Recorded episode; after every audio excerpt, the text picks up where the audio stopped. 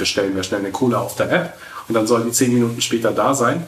Aber das muss ja alles irgendwie, das muss ja gemacht werden, da muss ja jemand fahren. Und da ist natürlich die Vorstellung, dass da jetzt ein kleiner Roboter mit der Cola befüllt wird und dann irgendwie losfährt. Oder die Drohne, die das dann irgendwie auf dem, meinem Balkon abliefert.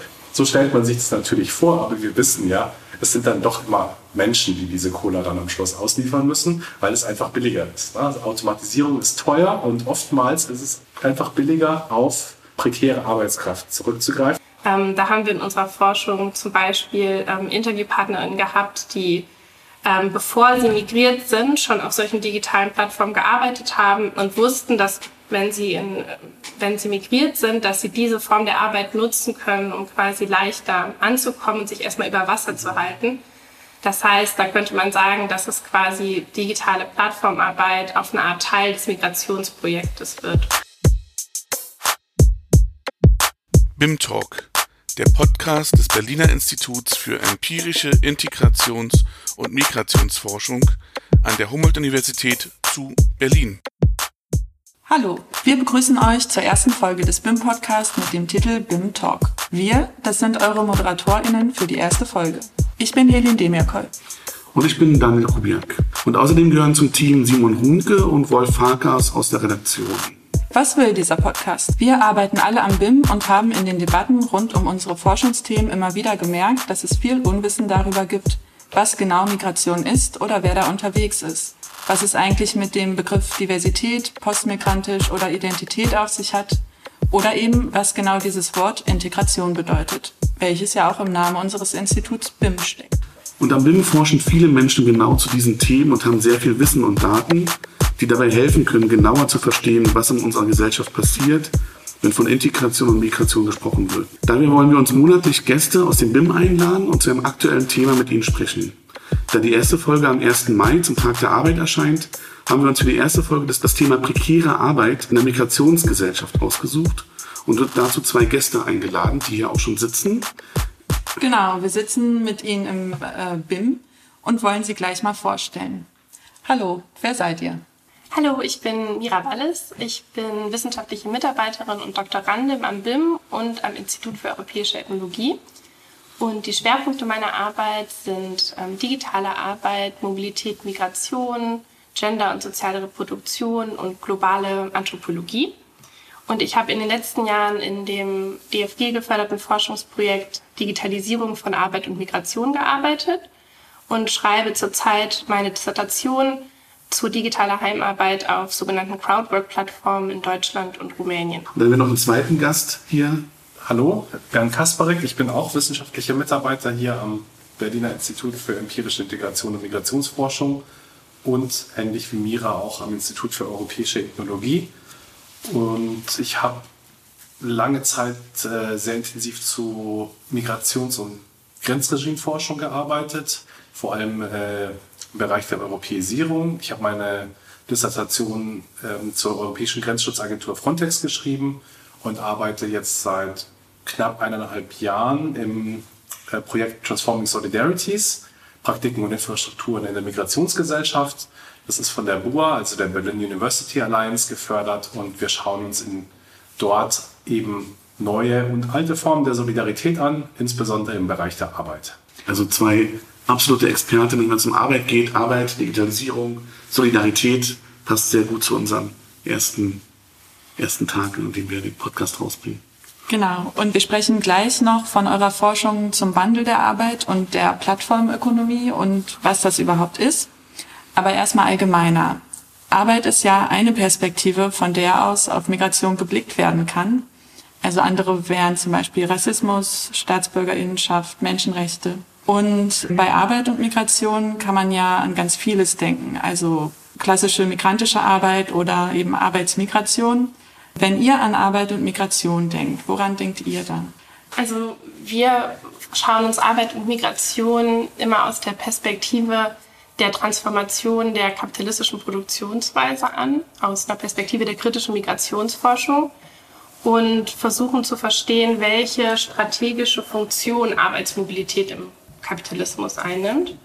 Und die ganz grundlegende These die dahinter steht, ist, dass Arbeit eigentlich nicht ohne ihre Mobilität verstanden werden kann. Also Arbeit auf eine Art immer mobile Arbeit ist. Ähm, und wenn man sich das historisch anschaut, dann kann man auch sehen, dass Arbeitsmobilität eigentlich in der Entwicklung des Kapitalismus immer eine zentrale Rolle gespielt hat, weil der Kapitalismus ja immer auf einen Nachschub an qualifizierten, aber auch günstigen Arbeiterinnen angewiesen ist. Und diese Arbeitskraft ist ja nicht immer vor Ort vorhanden, sondern muss vielleicht von anderen Orten mobilisiert werden. Das heißt, rekrutiert ähm, und zu den Produktionsstätten quasi bewegt werden. Ähm, und wenn sich diese Produktionsweisen verändern, zum Beispiel durch technologische Innovationen oder wie Digitalisierung, dann verändern sich eben unserer Meinung nach nicht nur die Art und Weise, wie Arbeit organisiert wird, sondern auch die Art und Weise, wie Migration und Mobilität reguliert wird. Und wenn man sich das so ein bisschen beispielhaft anschaut, kann man sich das vorstellen, wenn man so auf dem, die Entwicklung des Fordismus in Europa nach dem Ende des Zweiten Weltkriegs schaut, ähm, als ähm, es eine hohe neue Konjunktur der Massenproduktion gab und Fließbandarbeit. Ähm, da haben sich ja auch dann eben neue Formen der Arbeitsorganisationen entwickelt und es gab eben einen riesigen Bedarf an auch migrantischer Arbeit, die quasi nach Deutschland geholt wurde. Ähm, und die Rationalität, die dahinter stand, war quasi immer, dass der nationale Arbeitsmarkt ergänzt werden sollte durch Arbeitskraft aus dem Ausland und gleichzeitig die Kosten für die Reproduktion dieser Arbeit möglichst gering gehalten werden sollten. Und wir schauen uns an, wie sich quasi, das ist jetzt nur ein historisches Beispiel, und wir sagen aber eben auch heute ähm, hat Arbeitsmobilität eine strategische Funktionsweise für den Kapitalismus und nicht nur, wenn man sich gering qualifizierte Arbeit anschaut, also zum Beispiel Saisonarbeit oder Arbeit im Pflegebereich, sondern auch hochqualifizierte Arbeit wie IT-Arbeit. Da gehen wir ja später noch ein bisschen drauf ein. Vielleicht eine kurze Zwischenfrage. Du hast jetzt das Wort Fordismus erwähnt. Kannst du das nochmal erklären? Ich glaube, äh, was, was, was, was ihr darunter versteht oder was darunter verstanden werden wird, weil ich glaube, das ist auch ganz gut für die Zuhörenden zu verstehen, was ihr dann als Unterschied seht zu dem, was ihr heute beforscht, vielleicht. Gut, unter Fordismus versteht man ja normalerweise ähm, nicht nur eine spezifische Produktionsweise im Kapitalismus, sondern eigentlich auch eine Gesellschaftsvorstellung, die damit verbunden ist. Also es geht einher mit, äh, im Fordismus steckt der Name von Henry Ford, der ja diese großen Autofabriken damals schon gebaut hat ähm, und der das Automobil von einem Luxusgut zu einem Massengut gemacht hat. Und das ist das, was nach dem Zweiten Weltkrieg eigentlich passiert, dass viele ehemalige Luxusgüter zu Massenprodukten werden. Das ist zum Beispiel auch der Fernseher oder wir können auch von immateriellen Gütern wie zum Beispiel Deutschland, Italien reisen sprechen. Das heißt, eine ganz Mittelschicht ähm, rutscht, rutscht nach weiter oben, die ist plötzlich mehr Einkommen da, man kann sich sowas leisten wie eben auch ein Geschirrspüler und diese ganzen Annehmlichkeiten. Und das geht aber einher mit ähm, einer ganz bestimmten Vorstellung von Gesellschaft. Also zum Beispiel dem Mann, der für, für die gesamte Familie das Geld verdient, die Frau, die zu Hause bleibt. Ähm, also es sind sehr strikte Vorstellungen, die damit eigentlich verbunden sind. Und wichtig ist, glaube ich, für unseren Zusammenhang nochmal zu sagen, das hat Mira ja auch schon gesagt, das funktioniert nur, weil äh, das Segment von Niedriglohnarbeit durch migrantische Arbeit aufgefüllt wird. Also es erlaubt der deutschen Bevölkerung aufzusteigen. Ähm, und wichtig im nächsten Schritt ist dann, und ich glaube, das ist sehr interessant auch für uns heute, in den 70er Jahren gerät dieses Modell in eine Krise. Ne? Das, was wir als Krise des Fordismus oder den Übergang zum Postfordismus benennen. Und das ist interessant, finde ich, aus heutiger Sicht, weil es ein bisschen was damit zu tun hat, dass äh, die Globalisierung in einen anderen Modus kommt, äh, auch in den 70er Jahren gibt es eine Energiekrise, ne, damals die Ölkrise, nicht eine Gaskrise wie heute, mhm. aber das, das sind große Umbruch, Umbrüche, die stattfinden. Ähm, und das macht natürlich auch was mit Gesellschaft. Ne? Also wenn wir über die 70er Jahre reden, können wir heute sagen, das ist eigentlich der Beginn von in einer gewissen Art und Weise dem Integrationsparadigma, was in der Migrationspolitik auftaucht. Es brechen auch, auch diese Vorstellungen ähm, davon, was Familie ist und wie sich Familie in Gesellschaft übersetzt bricht auf. Ähm, wir haben eine neue Durchgängigkeit oder Durchlässigkeit in der, in der Klassenpolitik, zum Beispiel wer äh, an die Universitäten kommen kann. Ähm, deswegen ist der Fordismus ein interessanter Referenzpunkt für uns, auch wenn er eigentlich schon mehr als 50 Jahre zurückliegt und ähm, wir uns schon längst in der postfordistischen und vielleicht in einer ganz anderen Zeit befinden. Ich, ich will noch eine Frage nochmal noch mal leider zu fragen, weil also letztendlich ist das, was sie da beschreibt, ist die Erzählung ähm, von damals sozusagen, wo auch dieser Begriff der GastarbeiterInnen ähm, irgendwie geprägt ist. Äh, wenn ihr sagt, da muss, da muss was aufgefüllt werden, da wurden Leute, sind Leute gekommen, um bestimmten Jobs, meistens an Fließbändern, das ist, du bist ja stark mit Feminismus verbunden. Ich habe dann immer Charlie Chaplin und Modern Times mhm. so im, im, das irgendwie beim Anfang am Auge. Und das ist das sozusagen, wenn ihr von Buddhismus spricht. Ja. Genau. Also eigentlich so eine Fließbandarbeit, Fließbandarbeit äh, ist es oft, aber es ist, da kommt zum, da wird erstmal richtig auch Geld verdient. Also es ist ein Modell, was auch quasi nach den ganzen. Wer, wer verdient Geld? Die ArbeiterInnen oder die die Arbeiter, die Arbeiter. Ja, ja, also es ist auch eine Befriedung, die, ja. die mit einhergeht. Also was auch in Deutschland eben ein gewisser Klassenkompromiss, der ist organisiert durch die Arbeitnehmer- und Arbeitgeberinnenverbände, die zusammenkommen. Und das beendet quasi die, die revolutionären und ähm, konterrevolutionären Zeiten vor dem Zweiten Weltkrieg. Mhm. Und das ist eine Phase der Prosperität, die da eintritt, die aber eben in gewisser Art und Weise gepanzert ist. Ähm, und in der Migration eben eine ganz wichtige Rolle spielt. Und vielleicht noch als Ergänzung dazu, wir schauen uns dann ja Migrationsregime an. Also wir mhm. verstehen quasi das Gastarbeitersystem als eine Art und Weise, genau diese, diesen Arbeitskräftebedarf zu decken durch eine besondere Art und Weise des Managements und der Regulierung von Migration, gerade eben auch, um sicherzugehen, dass ähm, diese Migrantinnen auch nur für die Arbeit kommen und dann auch wieder gehen. Und das Ganze hat dann ja aber auch ein Ende genommen mit dem Anwerbestopp oder beziehungsweise es dann hat dann sich neue Kanäle gesucht. Also das Stichwort ist ja auch schon gefallen. Ihr betreibt kritische Migrationsforschung und Grenzregimeanalyse oder Grenzregimeforschung. Unter anderem auch an den EU-Außengrenzen. Könnt ihr uns beschreiben, was ihr damit meint? Ähm, Grenzregimeforschung? Also der Impuls ist, dass wir ja kritische Migrationsforschung machen wollen. Ich glaube, da kommen wir auch noch ein bisschen dazu hin, deswegen spare ich das noch mal kurz aus.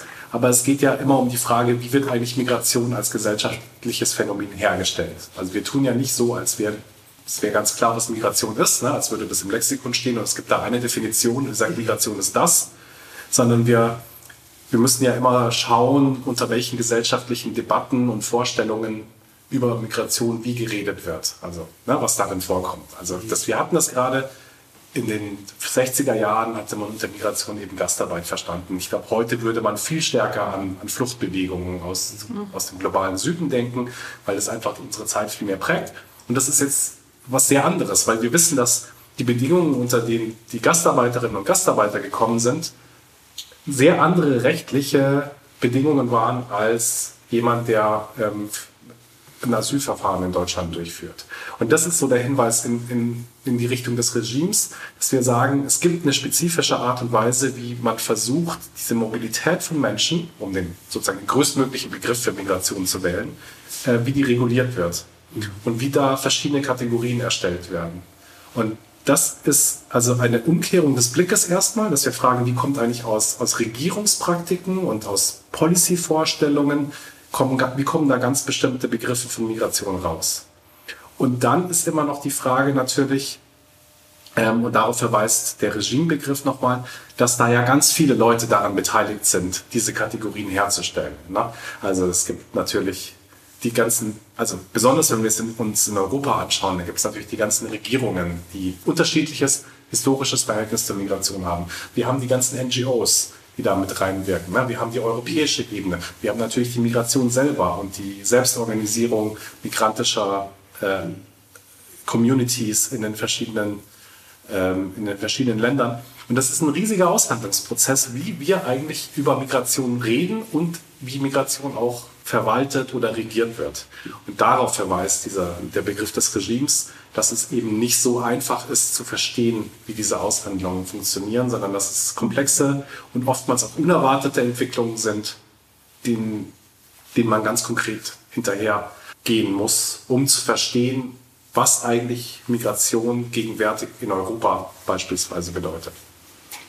Und um das vielleicht noch mal ein bisschen ähm, besser sich vorstellen zu können, also es ist ja die kritische Migrationsforschung. Ähm, in Bezug worauf ist das kritisch oder warum ist hier von kritischer Migrationsforschung die Rede? Also ich denke, ein äh, wichtiger Aspekt an der kritischen Migrationsforschung ist eine Abkehr davon, äh, Forschung über Migrantinnen zu machen und quasi den Fokus auf ähm, Migrantinnen als eine spezifische Gruppe zu legen, die man dann empirisch untersucht, sondern quasi den Turn, der in der kritischen Migrationsforschung gemacht wurde und den wir auch sehr stark vertreten, ist quasi Migration als ein Querschutz, Querschnittsphänomen zu betrachten und quasi sich anzuschauen, wie Gesellschaft immer schon migrantisiert ist. Und deswegen ähm, schauen wir uns eben auch unterschiedliche gesellschaftliche Bereiche an, die wir für zentral halten in der aktuellen Transformation des Kapitalismus, wie beispielsweise digitale Transformation, die Frage, wie sich damit Arbeits- und Reproduktionsverhältnisse verändern. Und wir schauen dann danach, welche neuen und alten Formen und Praktiken der Mobilität und Migration wir da vorfinden können. Man kann, wir könnten ja auch sagen, es gibt so zwei dominante Figuren, wie über die Migration gesprochen wird. Also das ist von rechts die Figur der Schurken und der Kriminellen, die wir uns natürlich nicht so eigen machen, weil das einfach nicht dem entspricht, was wir sehen in unserer Forschung. Es gibt aber auch eine andere Art und Weise, über Migration zu sprechen, als die Opfer. In, einem sehr humanitären Gestus. Und wir denken, dass beide Sprecharten falsch sind, weil Migration natürlich ein vielfältiges menschliches Phänomen ist, das sich nicht so runterbrechen lässt ähm, darauf, sondern wir müssen das ernst nehmen, wie das auch in unserer Gesellschaft wirkt. Und das halt verstehe ich als den kritischen Moment, weil indem wir schauen, wie Migration hergestellt wird durch unsere Diskurse, durch unsere Regierungsweisen, wir auch verstehen, in welcher Form von Gesellschaft wir eigentlich leben. Also wie setzt sich unsere Gesellschaft in Bezug zum Rest der Welt grundsätzlich? Ähm, das sagt sehr viel darüber aus, ähm, wo wir herkommen und was sich vielleicht auch ändern muss. Das ist der Moment der Kritik, würde ich sagen. Hm. Ich, ich würde mal, also ich glaube, jetzt ist sozusagen so ein bisschen klar, wo ihr herkommt. Ne? Also ihr, ihr guckt euch sehr stark kapitalistische Wirtschaftsformen an, ihr habt ein kritisches Verständnis von Migrationsforschung ähm, und ihr habt, weil ihr also genau aus, aus diesen Gründen guckt ihr sehr stark auf Arbeit und habt eine bestimmte Vorstellung von Arbeit. Und jetzt habt ihr ja einerseits dieses Projekt ähm, von dir, Mira, mit der Plattformökonomie, ähm, vielleicht kannst du so ein bisschen erzählen, ähm, wie, also wie da sozusagen Arbeit, Migration und neue Formen von Arbeit auch zusammenhängen und, was, was ihr da forscht. Also generell muss man vielleicht erstmal sagen, dass ähm, viele Forschungen, die sich mit Automatisierung und Arbeit beschäftigen, oft so ein Bild davon zeichnen, dass die Arbeit verschwindet, also dass die Roboter quasi Arbeit mhm. wegrationalisieren. Ähm, in manchen Bereichen mag das auch sicherlich der Fall sein, aber wir gehen eben gegensätzlich davon aus, dass auch viele neue Formen ähm, der Arbeit oder vor allem neue Organisationsformen der Arbeit entstehen und versuchen quasi in unseren Forschungen so ein bisschen den Blick hinter digitale Infrastrukturen und hinter künstliche Intelligenz und Algorithmen zu werfen und zu schauen, wo steckt da eigentlich Arbeit und dann eben, wie wir eben beschrieben haben, eben Arbeit immer als ähm, mobile Arbeit zu denken. Ähm, vielleicht mal ein ähm, ganz praktisches Beispiel aus meiner Forschung. Ähm, ich beschäftige mich auch unter anderem mit der ähm, Produktion von künstlicher Intelligenz und wie das über digitale Plattformen outgesourced wird. Und wenn man jetzt an die Entwicklung von ähm, Gesichtserkennungsalgorithmen zum Beispiel denkt, die ja immer wichtiger sind für ähm, die Digitalisierung der Grenze, auch für Passkontrollen oder für jegliche Identifizierungsmechanismen auf dem Handy dann brauchen ja diese, diese Softwares und die Algorithmen, die dahinter liegen, müssen ja gefüttert werden mit einem riesigen Pool an Daten und Bildern. Und das wird eben unter anderem über digitale Plattformen, also sogenannte Crowdwork-Plattformen, mit denen ich mich in der Forschung beschäftige, ausgelagert. Also Clickworker.com, Microworkers, Appen, es gibt äh, über 2000 von solchen Plattformen. Ähm, und was dahinter steckt, ist, dass diese Plattformen, um zum Beispiel um solche Algorithmen zu entwickeln, einen wahnsinnig großen Bedarf haben an dem, was man oft so Diversität nennt, also sehr viele unterschiedliche Bilder brauchen, mit denen sie diesen Algorithmus äh, füttern können. Ähm, und diese Bilder werden von, von Arbeiterinnen ähm, auf der ganzen Welt quasi zur Verfügung gestellt und bearbeitet. Mhm. Das heißt, es ist so ein Beispiel dafür, da schauen wir darauf, wie eigentlich hinter diesen digitalen Infrastrukturen ein ganzes Heer von digitalen Arbeiterinnen steckt, ähm, die global ähm, verteilt sind und die aber eben sich vor allem im globalen Süden befinden, aber eben auch jetzt zunehmend in Osteuropa. Ähm, und das schauen wir uns aus der Perspektive der Arbeitsmigration an und versuchen zu verstehen, wie das Unternehmen quasi eine neue Möglichkeit schafft, auf mobile Arbeitskraftressourcen zuzugreifen, ohne dass diese Arbeitskraft ähm, Grenzen physisch überschreiten muss. Mhm. Ähm, das wird oft als äh, virtuelle Migration bezeichnet. Wir fassen das unter dem Begriff digitale Arbeitsmobilität. Das ist ein Beispiel ähm, aus unserer Forschung. Aber wenn man es sich... Ja, ganz kurz, also digitale Arbeitsmobilität bedeutet, Sie sind in irgendeiner Form mobil, im Sinne von, Sie arbeiten für, für, für jemand, jemand, der woanders ist, aber dafür sind Sie nicht physisch mobil. Meint ihr das? Digitale Arbeitsmobilität bedeutet, dass die Arbeitskraft digital migriert, ja. aber die Körper ja. der Arbeitenden an einem Ort verweilen. Ja. Und natürlich dann diese Arbeitsverhältnisse, die dadurch entstehen, ähm, durchkreuzt werden von sehr unterschiedlichen ähm, Territorien, von unterschiedlichen rechtlichen Regularien, von unterschiedlichen lokalen sozialen Bedingungen der, mhm. ähm, Bedingungen der sozialen Reproduktion. Also letztendlich eine Migration wie man sie sich überhaupt nicht wahrscheinlich vorstellt, wenn man an Migration denkt. Ja, also man denkt sozusagen an Menschen, die von A nach B gehen. Und das ist auch dieses vielleicht nochmal erweiterte Denken, wenn man an Migration denkt, ja, aber es gibt auch Verflechtungen, wo Leute sich ganz bewegen müssen. Genau, und dieser Begriff der virtuellen Migration ist natürlich sehr provokativ. Mhm. Wir nutzen ihn auch auf eine Art erstmal kreativ, um damit auch diese Frage aufzuwerfen, ist das dann überhaupt noch Migration? Was macht dann Migration überhaupt noch aus? Und um uns eben aber auch anzuschauen, welche anderen Formen der Mobilität und Immobilität hängen damit zusammen. Denn gerade wenn man sich dieses Beispiel von digitalen ähm, Arbeiterinnen anschaut, die arbeiten meistens von zu Hause aus, die sind oft eher immobil, das heißt an ihr Zuhause gebunden, weil sie zum Beispiel sich um Angehörige kümmern oder Care-Arbeit flexibler mit Lohnarbeit verbinden wollen. Und dann gibt es aber auch solche Arbeitende, die diese digitalen Plattformen nutzen, um auf traditionelle Weise zu migrieren, könnte man sagen.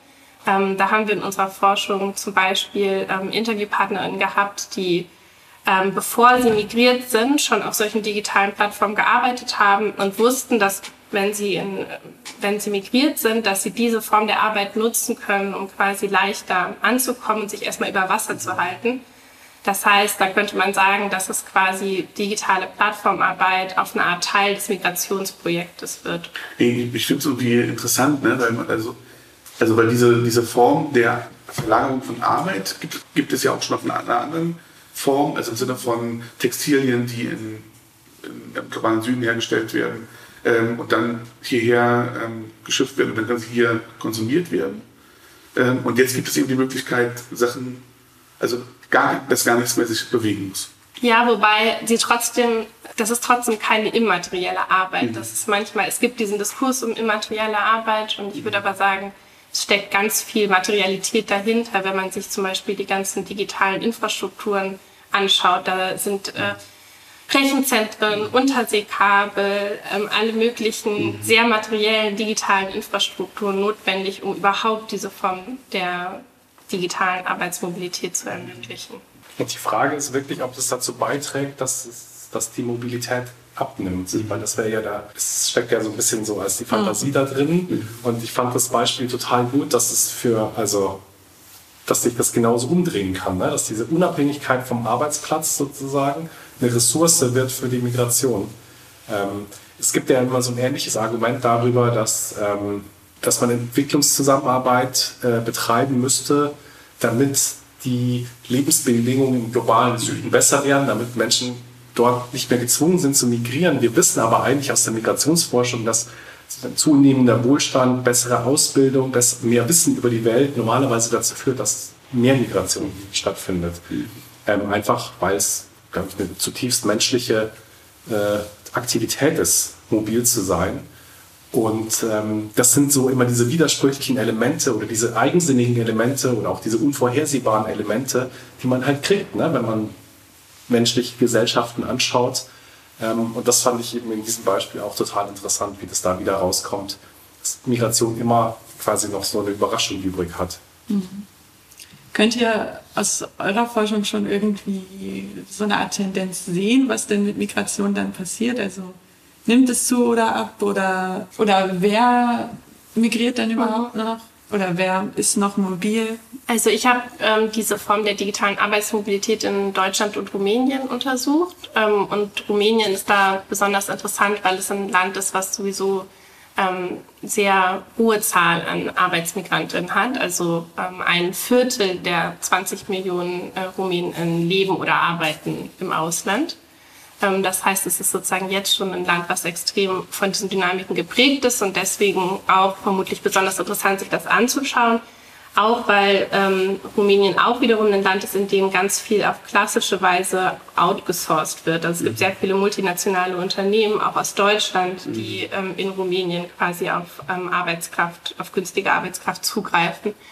Ähm, ich habe vor allem qualitativ geforscht, das heißt, ich kann das jetzt quantitativ nicht so ausdrücken, aber ich glaube, dass obwohl viele gesagt haben, dass äh, für sie das mitunter auch eine Alternative ähm, darstellen könnte, also die ähm, Online-Arbeit von zu Hause ähm, oder eine Ergänzung zu anderen Formen der Arbeitsmigration, dass es trotzdem in keiner Weise quasi die traditionellen Formen der Arbeitsmigration ersetzen wird, zumindest nicht jetzt, aber es ist zumindest eine interessante Form, wie gar quasi auch ähm, von Unternehmensseite äh, damit experimentiert wird. Und die Menschen, die, die da ähm, in Rumänien digitale Arbeit machen, sind meistens ähm, zwischen 20 und 40 Jahre alt, höher qualifiziert, also haben Schulabschlüsse, haben gute Englischkenntnisse, haben gute PC- und IT-Kenntnisse.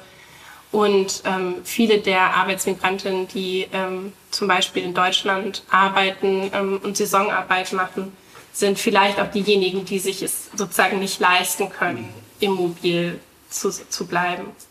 Du beschreibst auch, du hast uns einen Artikel geschickt vor dem ähm, Vorlauf von dem Podcast aus der Berliner Gazette und beschreibst auch einen Fall, wo auch die Person, mit der du dort forschst, auch sehr gut Deutsch spricht und dann in Rumänien sozusagen auf Deutsch arbeitet. Genau, das liegt daran, dass es in Rumänien eine deutschsprachige Minderheit gibt, aber auch mhm. viele junge Rumänen, die nicht Teil dieser deutschsprachigen ähm, äh, Minderheit sind, auch Deutsch lernen.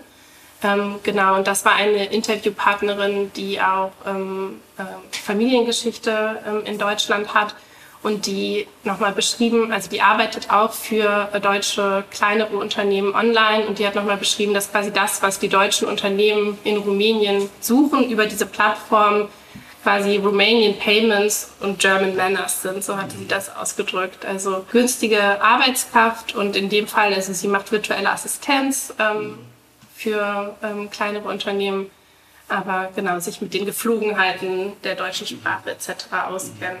Und das ist eben auch ganz interessant, weil man daran nochmal sieht, dass das dass digitale Arbeitsplattformen ähm, nicht nur globale, neue globale Geografien digitaler Arbeit erzeugen, die darauf beruhen, äh, wo die Arbeitskraft möglichst günstig ist, sondern dass eben auch auf, ähm, dass es eben auch darauf ankommt, was für heterogene Formen der Arbeit ähm, über diese Plattform erreicht werden können. Zum Beispiel eben, um nochmal auf das Beispiel der Entwicklung von Algorithmen zurückzugreifen, ähm, um Algorithmen mit unterschiedlichen Sprachen und Dialekten ähm, und kulturellen Lebensweisen und was auch immer füttern zu können. Ich würde jetzt noch zu Bernds Projekt gerne kommen. Ich glaube, das ist, wir, sind, wir sind so, so einen schönen so schön, also was man beim Podcast auch mal machen soll, wir sind so schön gewaved sozusagen. Wir, wir sind so vom Großen ins Kleine gekommen. Wir haben jetzt über Arbeit gesprochen und wie, wie sich da Dinge verändert haben. Und bei euch geht es um Solidarität, Transforming Solidarities. Vielleicht kannst du dein Projekt kurz, kurz beschreiben. Bevor wir dann vielleicht noch mal ganz kurz fragen, was eigentlich ethnografische Forschung ist, das wäre auch noch interessant. Ja, total gerne. Also wie gesagt, mein Projekt, in dem ich arbeite, heißt Transforming Solidarities und äh, das hat den schönen Untertitel Praktiken und Infrastrukturen in der Migrationsgesellschaft. Ähm, und der Ausgangspunkt war zu sagen, das hat ein bisschen was jetzt natürlich mit den Transformationen zu tun, dass wir im 21. Jahrhundert und auch ganz besonders in einer Stadt wie in Berlin wirklich mit mannigfaltigen Herausforderungen konfrontiert sind. Das ist, ist ja, glaube ich, allen Leuten äh, fast schon schmerzhaft klar geworden. Ähm, die Klimakatastrophe hat schon längst angefangen. Ähm, es gibt ein totales Problem mit bezahlbarem Miet, äh, Mietraum. Die Inflation ähm, schafft, macht es wirklich ähm, das, das, Leben schwer. Ähm, und das häuft sich alles so in letzter Zeit. Ja, und die Frage ist jetzt natürlich, wie könnte man dem begegnen? Und das ist schon interessant, dass auch vor allem in der Pandemie ja dieser Begriff der Solidarität nochmal so stark mhm. mobilisiert wurde. Und wir haben uns dann gefragt, ja gut, wir haben eine große Fraktion von Philosophinnen und Philosophen im Projekt, mhm. ähm, weil wir über die verschiedenen Unis äh, organisiert sind. Ähm, was macht dann eigentlich nochmal Solidarität aus? Und auch die Frage natürlich, ändert sich Solidarität vielleicht im 21. Jahrhundert? Ne? Ist es was anderes unter den Bedingungen von Digitalität, unter den Bedingungen von Globalisierung und Migration? Also deswegen wollten wir verstehen, ob das ähm, ein anderes Prinzip ist, wie wir uns kollektiv als Gesellschaft, und das stellt natürlich gleich wieder die Frage nach dem, was Gesellschaft ist, ob wir uns nicht kollektiv diesen Herausforderungen irgendwie stellen können. Und wir haben dann eben angefangen, nach verschiedenen äh, Beispielen für alte und neue Solidaritätspraktiken und auch immer die Frage, wie die zu Infrastrukturen werden, ähm, zu suchen und das vor allem in den Bereichen äh, Gesundheit, Wohnen und Arbeit. Ich habe in dem in der Arbeit könnte man sich ja vorstellen, Gewerkschaften. Ja, sind, äh, wenn wir an den Tag der Arbeit denken, das ist ja so ein Ergebnis von der Forschung von Solidarität und der Arbeit. Total, das hatten wir auch eben am Anfang ähm, gedacht, das wäre äh, sehr lohnend, sich das anzuschauen.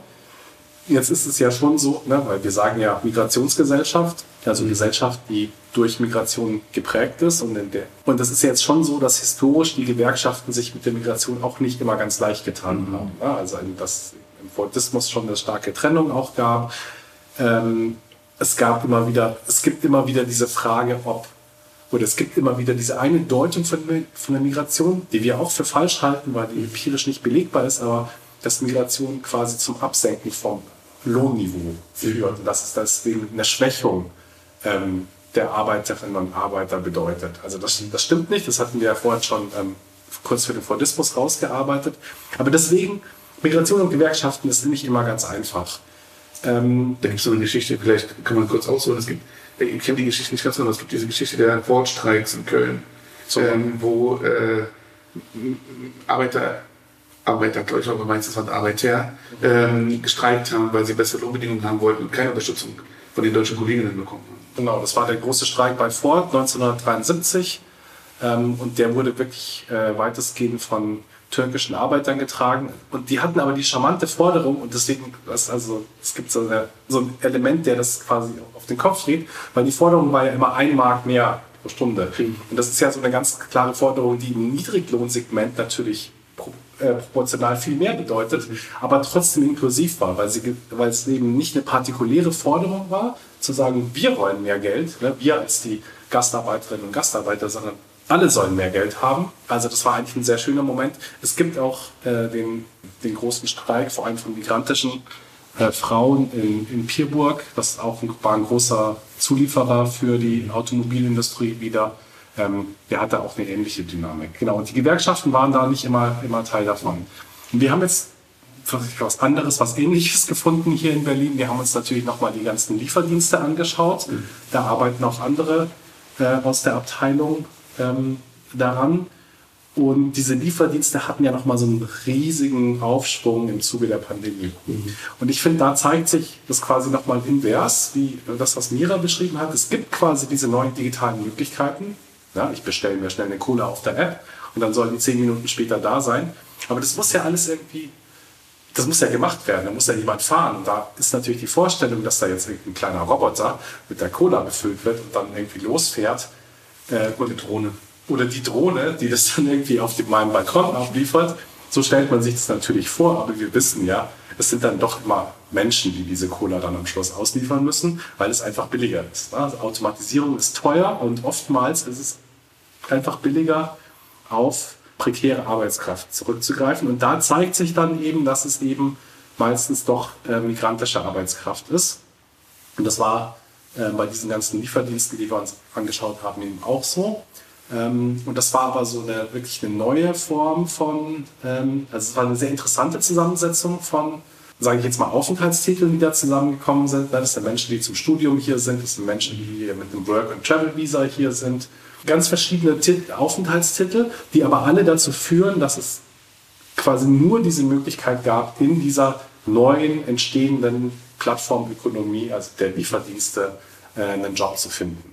Und dementsprechend gab es eben dann auch die Auseinandersetzungen, die wilden Streiks, ähnlich eben wie in den 70er Jahren, ähm, die, ähm, die, die Blockade von, von diesen Lieferdiensten, um einfach ähm, wieder bessere Arbeitsbedingungen, bessere Bezahlung, die Möglichkeit von demokratische Repräsentation im Betrieb, also Betriebsrat, mhm. ähm, zu erkämpfen. Also eigentlich so ganz normale oder bekannte Forderungen, wo sich, glaube ich, was sich, wo sich immer in den Betrieben daran reibt, aber quasi im Gewand von diesen sehr modernen, sehr neuen, sehr digitalen angeblichen Lieferdiensten. Und die Blockade funktioniert dann, wenn ich das richtig in Erinnerung habe, da gibt es so Hubs, so aus, so Hubs, wo man, wo alle sich treffen, sozusagen müssen, um die Sachen zu holen. Mhm.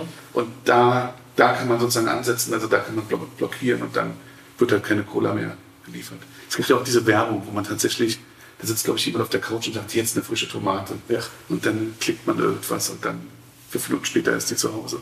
Ich habe die auch sehr oft gesehen und denke mir auch, wenn neue technische Möglichkeiten, wie ich die Digitalisierung immer für solche Sachen genutzt werden, dann wird der Bedarf an, an prekärer Arbeit auch immer weiter existieren, weil so lässt sich das am leichtesten umsetzen, denke ich. Eine Sache wollten wir gerne noch mit euch ansprechen und zwar, also EU-Außengrenzen und Digitalisierung, das sind ja jetzt unterschiedliche Felder und ähm, ihr forscht bei beiden ethnografisch.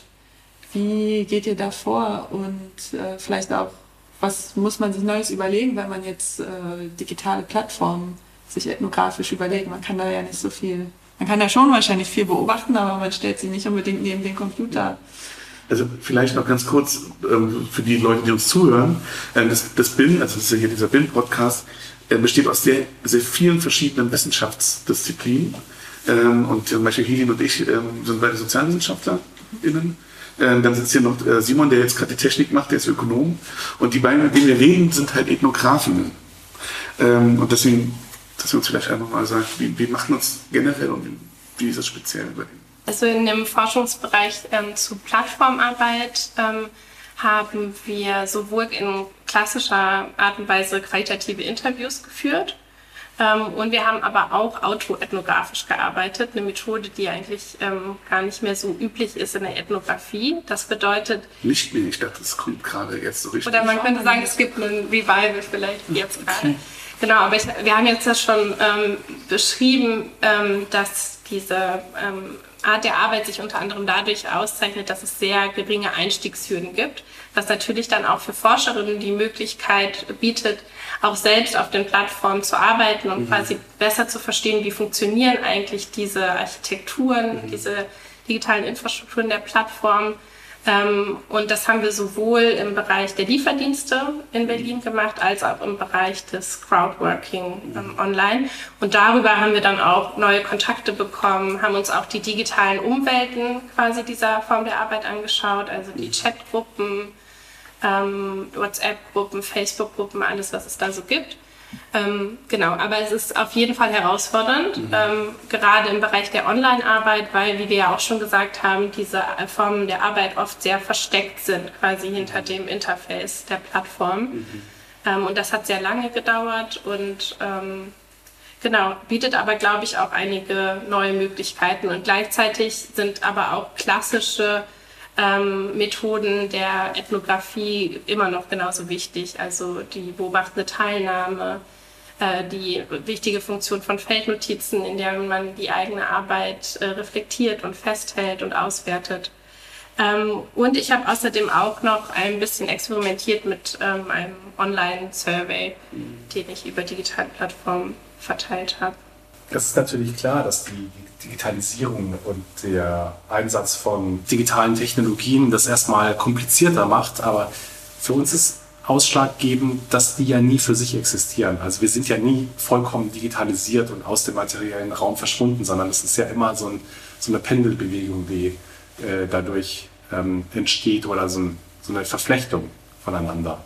Also ähnlich ist es ja auch für uns nicht unmöglich geworden, eben äh, zum Beispiel transnationale Netzwerke ähm, zu erforschen, nur weil es plötzlich das Telefon gab.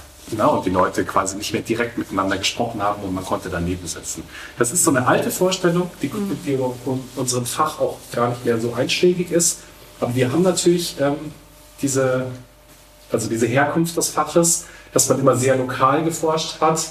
Ähm, unser verwandtes Fach der Ethnologie hat es natürlich auch nochmal ähm, sehr extrem ähm, betrieben.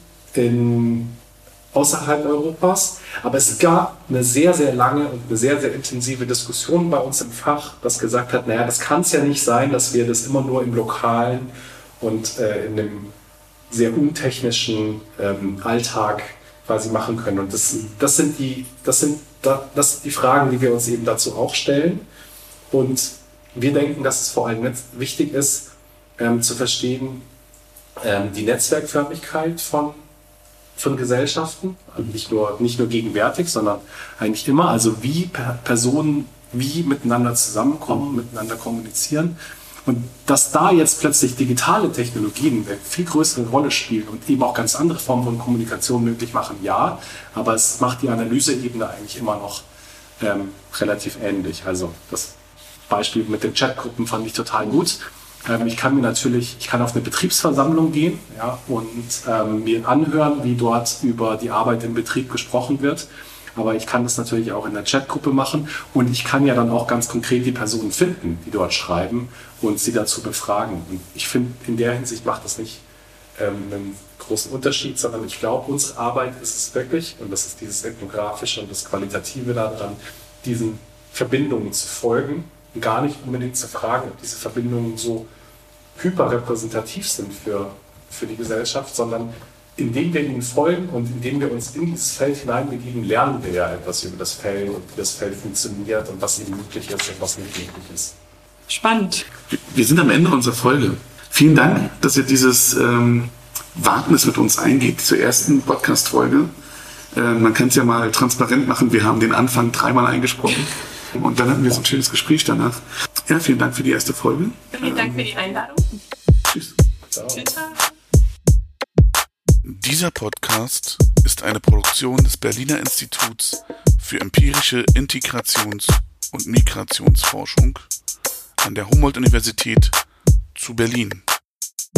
Redaktion, Schnitt und Idee Helin Demirkol, Rolf Farkas, Daniel Grubiak und Simon Runke. Dieser Podcast wird gehostet bei Podigy. Ihr findet ihn auch bei Spotify und allen anderen gängigen Podcast-Formaten. Wenn ihr mehr Informationen über das BIM haben wollt oder keine Folge dieses Podcasts verpassen wollt, dann geht auf unsere Internetseite www.bim.hu-berlin.de oder abonniert diesen Podcast bei Spotify oder wo auch immer ihr wollt oder folgt uns auf Twitter at bim-hu-berlin.